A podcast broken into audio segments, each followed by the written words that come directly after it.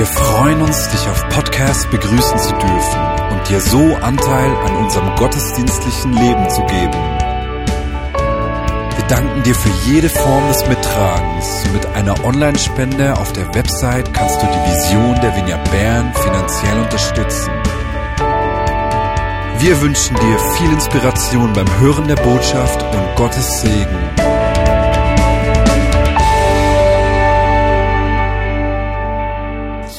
Seid ihr da. Ich begrüße auch alle Podcast-Hörer ganz herzlich. Uns hat es extrem gefreut, dass wir heute zu euch sprechen dürfen, gerade weil heute Kindersegnung ist und wir das im Rahmen Jesus ist machen, die Serie, wo wir im Moment dran sind. Die Predigt heute heißt nämlich, Jesus ist für die Kinder. Ich kann uns kurz vorstellen, das ist Gabriela Gnaggi, für die, die sie nicht kennen. Alle, die Kinder haben, kennen sie.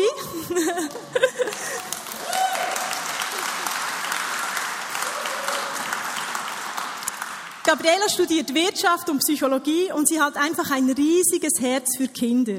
Und sie liebt es, mit Kindern zusammen zu sein.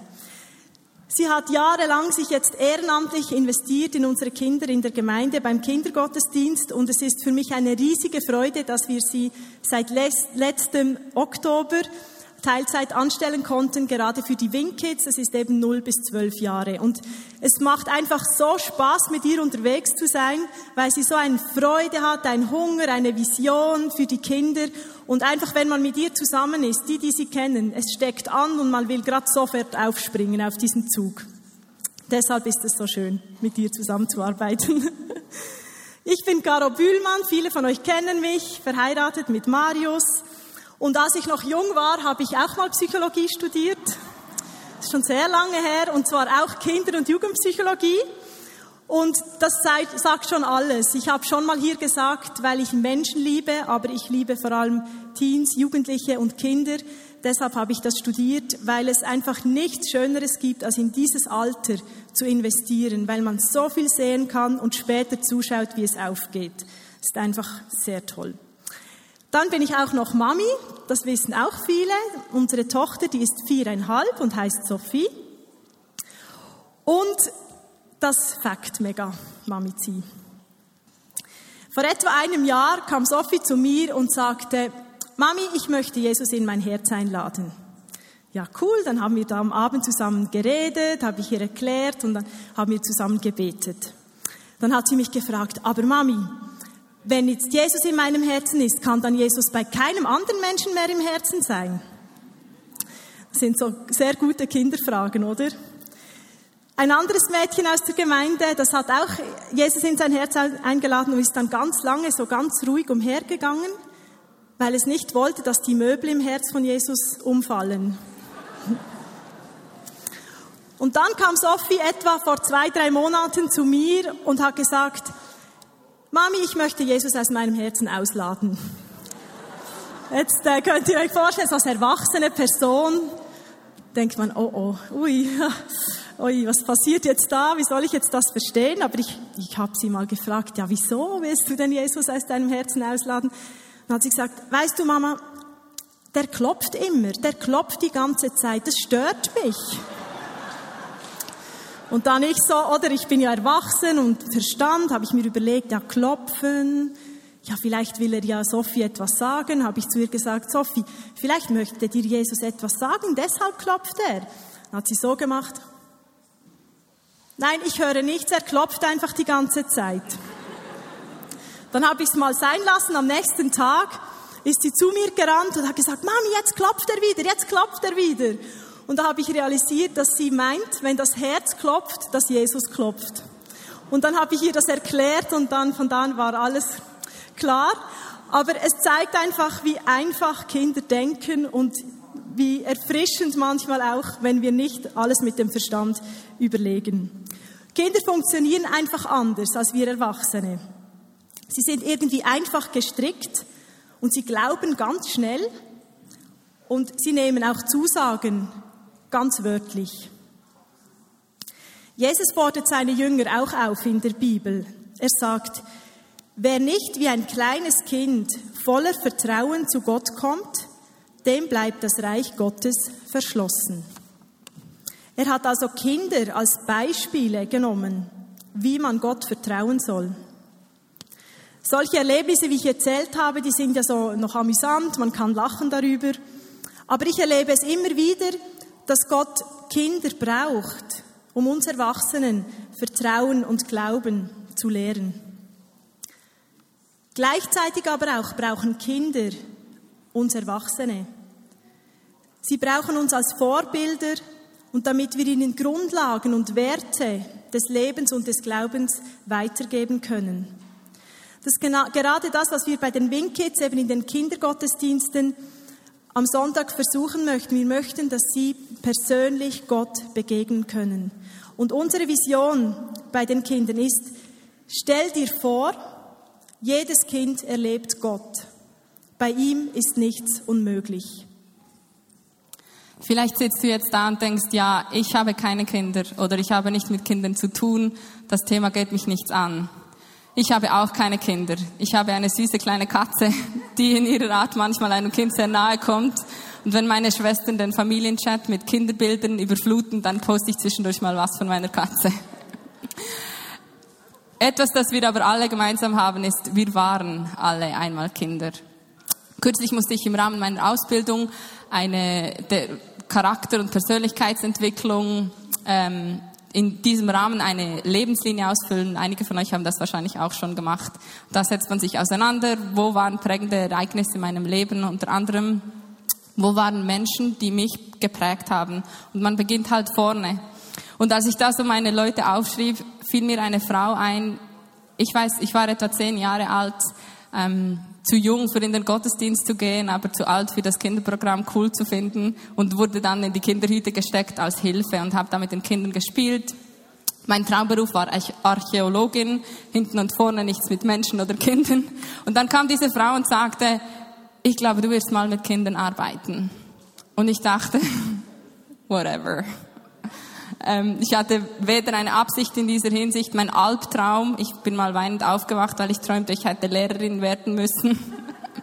Ich wollte wirklich nichts mit Kindern zu tun haben, aber jetzt arbeite ich für die Vineyard, ich arbeite mit Kindern und das macht mir Spaß. Ich habe wirklich ein volles Herz dafür, das begeistert mich.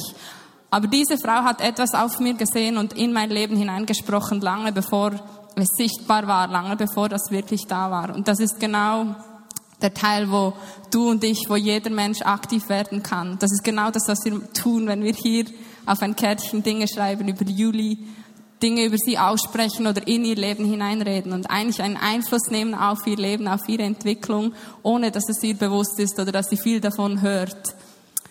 Und so als Anfang möchte ich, dass wir uns alle kurz Zeit nehmen und an unsere Kindheit zurück, zurückdenken und uns wie überlegen, hey, welche erwachsenen Menschen haben eigentlich mich geprägt?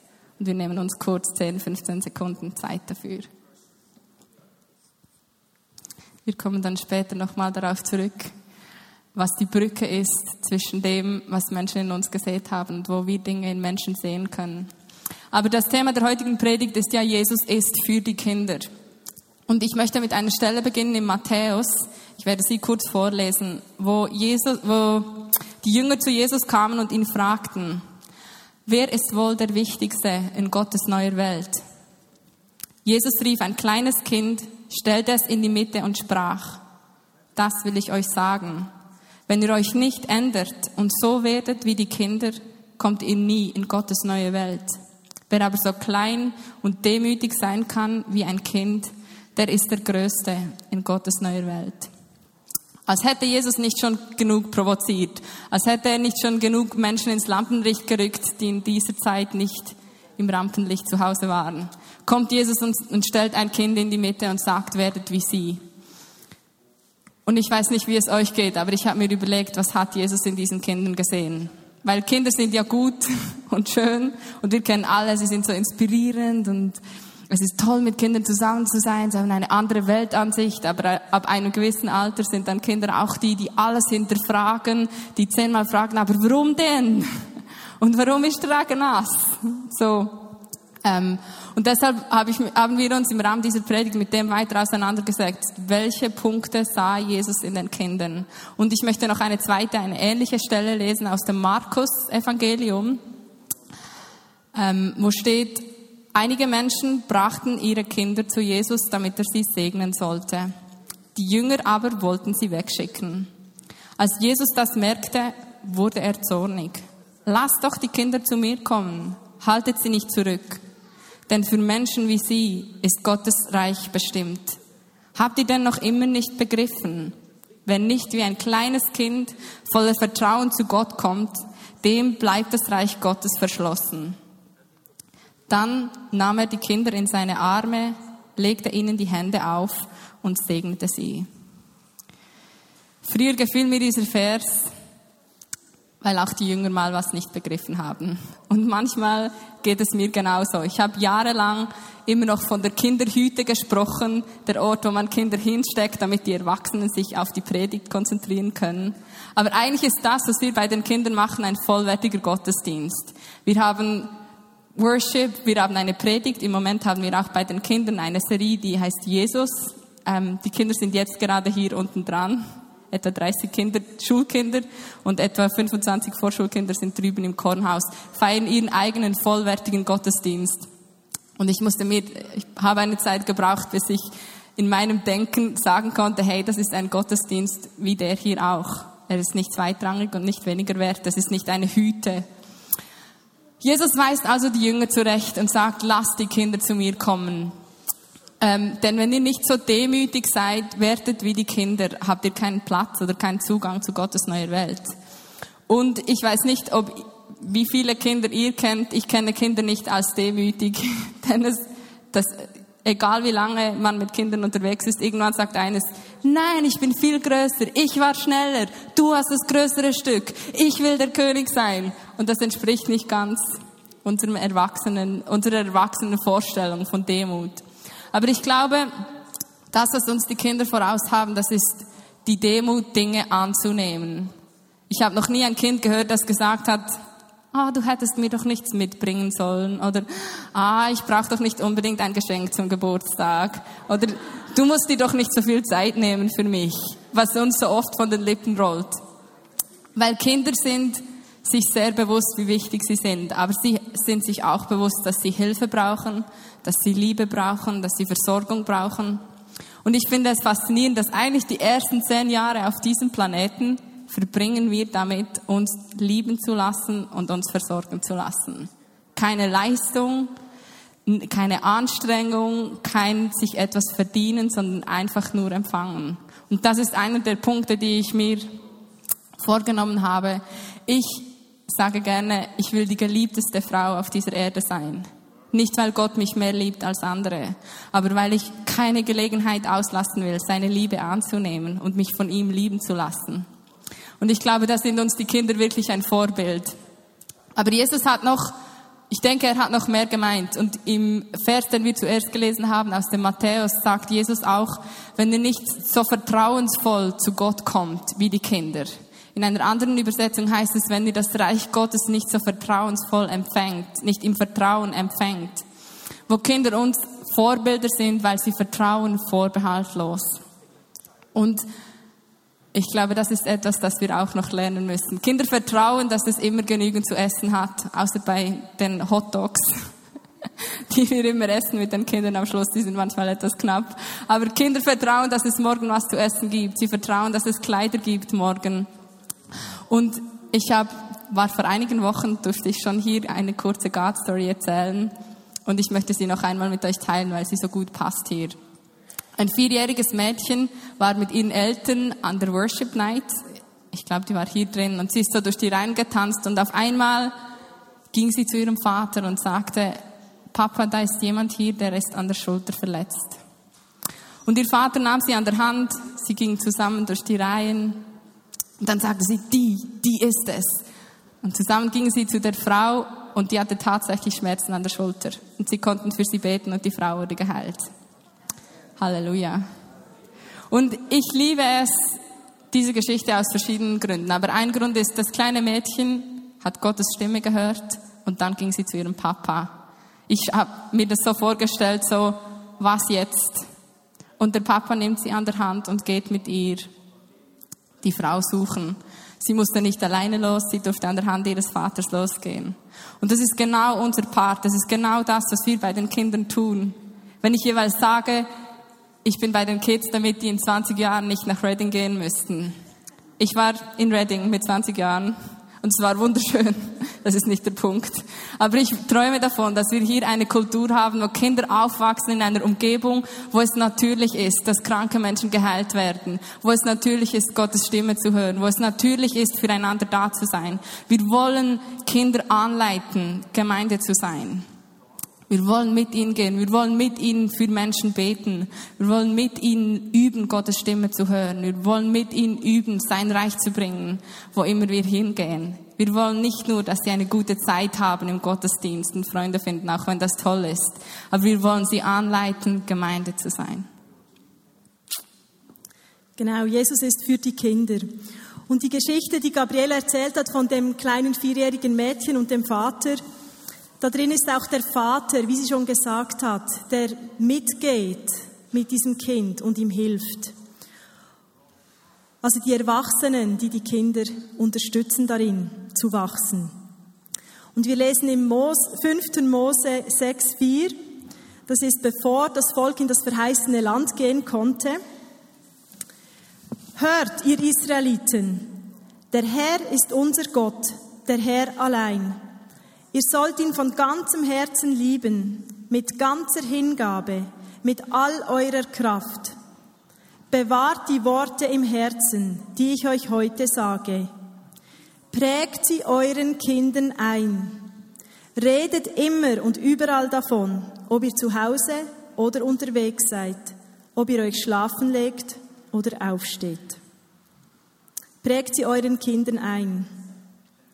Hier redet er zu einem ganzen Volk. Also er sagt nicht nur, hey, ihr Eltern, schaut ein bisschen gut zu euren Kindern, sondern er spricht zu allen, zum ganzen Volk, dass sie, ihren, dass sie den Kindern Geschichten erzählen sollen, die sie erlebt haben, den Glauben, das Vertrauen, das sie als Erwachsene haben, dass das übergehen kann zu den Kindern. Es gibt ein schönes afrikanisches Sprichwort, das sagt, es braucht ein ganzes Dorf, um ein Kind großzuziehen. Damit ist nicht gemeint, dass Eltern weniger Verantwortung übernehmen sollen oder dass dann jeden jeder erzieht. Es ist eigentlich genau das Gegenteil. Es ist ein Ausdruck von Gemeinschaft und von einem Miteinander, das wir einander brauchen. Remo Largo, ein sehr bekannter Kinderarzt. Vielleicht kennt ihr das Buch Babyjahre. Das hat fast jeder, der mal ein Kind hatte. Das ist fast ein Duden für Kleinkinder. Er hat das geschrieben und er sagt genau das Gleiche. Er sagt, Kinder brauchen erwachsene Bezugspersonen. Und nicht nur die Eltern, sondern eben auch Großeltern, Gotte, Götti, Onkel, Tante, andere Erwachsene, Freunde der Eltern oder auch ältere Kinder weil so können sie ihre sozialen Kompetenzen und ich bin überzeugt eben auch Kompetenzen im Glauben erweitern und auch lernen. Genau das Gleiche sagt auch, Heinz Etter, der von der Vertrauenspädagogik herkommt. Er sagt auch, hey, schaut, dass eure Kinder andere erwachsene Personen im Leben haben, die sie als Vorbild sehen und nicht, dass sie nur auf die Gleichaltrigen schauen. Weil spätestens im Teenie-Alter wünschen wir uns alle, dass unsere Kinder gute Vorbilder haben. Aber ich glaube, es ist eben schon viel vorher möglich und auch sehr sinnvoll. Weil früher hat man so in Sippen gelebt, oder hier eben, das sind, waren ja Stämme in der Bibel. Sippen, Großfamilien, das war immer schon so. Und, also ich weiß nicht, ob ich in dieser Sippe leben wollte, aber das war wie ganz normal, dass ein Kind einfach aufwächst und ganz viele verschiedene Erwachsene da waren. Und heute sind wir oft in den Kleinfamilien, aber ich glaube, das Prinzip ist immer noch das gleiche. Ich finde es zum Beispiel interessant, dass Babys oder Kleinkinder, die in Großfamilien oder WGs oder so großsippenmäßig aufwachsen, dass die zum Beispiel sehr viel weniger fremdeln oder fremden, sagt man, glaube ich, auf Hochdeutsch. Wir haben eben in einer Wohngemeinschaft gewohnt, genau, mit diesen Leuten. Gabriela war auch dabei. Und zwar ähm, sechs bis sieben Erwachsene. Und Sophie war eigentlich drei Jahre da dabei. Also sie ist da geboren und dann bis sie drei war. Und in, ihr könnt euch vorstellen, es war für sie das Normalste, einfach so Erwachsene da zu haben. Sie sagt heute noch, wenn wir zwei, drei Leute zu Besuch haben zum Essen, sagt sie, sind das alle? Oder wenn wir manchmal mit dem Leitungsteam essen, so zwölf Leute, sagt sie, ah, Wege. genau, und sie hat halt da schon wirklich gute Erwachsenenbeziehungen geknüpft zu Erwachsenen. Und mir war klar, wenn wir da ausziehen, was wir ja vor fast zwei Jahren gemacht haben, dass das wie ein Bruch wäre, wenn sie jetzt diese Leute plötzlich nicht mehr sieht. Und ich wollte unbedingt, dass diese Beziehungen weitergehen und habe diese Menschen auch eingeladen, mit meiner Tochter Zeit zu verbringen. Natürlich sind es auch Freunde von uns, aber trotzdem, das war mir so bewusst. Weil ich überzeugt bin, dass das auch Beziehungen sind, die weitergehen und die auch später, wenn sie älter sind, tragend sind und anderen Einblick geben, als vielleicht das wir können. Ich bin immer wieder sehr berührt über unsere Gemeinde, weil wir sehr vieles davon schon leben. Nicht nur, dass viele Jugendliche zum Beispiel Kinder hüten und sich so einfach gratis auch investieren, ähm, sondern auch, dass wir fast Familien einander unterstützen oder helfen. Und wir haben auch extrem viele Mitarbeitende, die sich bei den Kindern jeden Sonntag da reingeben. Und es ist eben dann nicht eine Hüte, sondern es ist Geschichte, es ist Worship, es ist mit den Kindern auf Gott hören. Und sie lernen ihnen da auch etwas.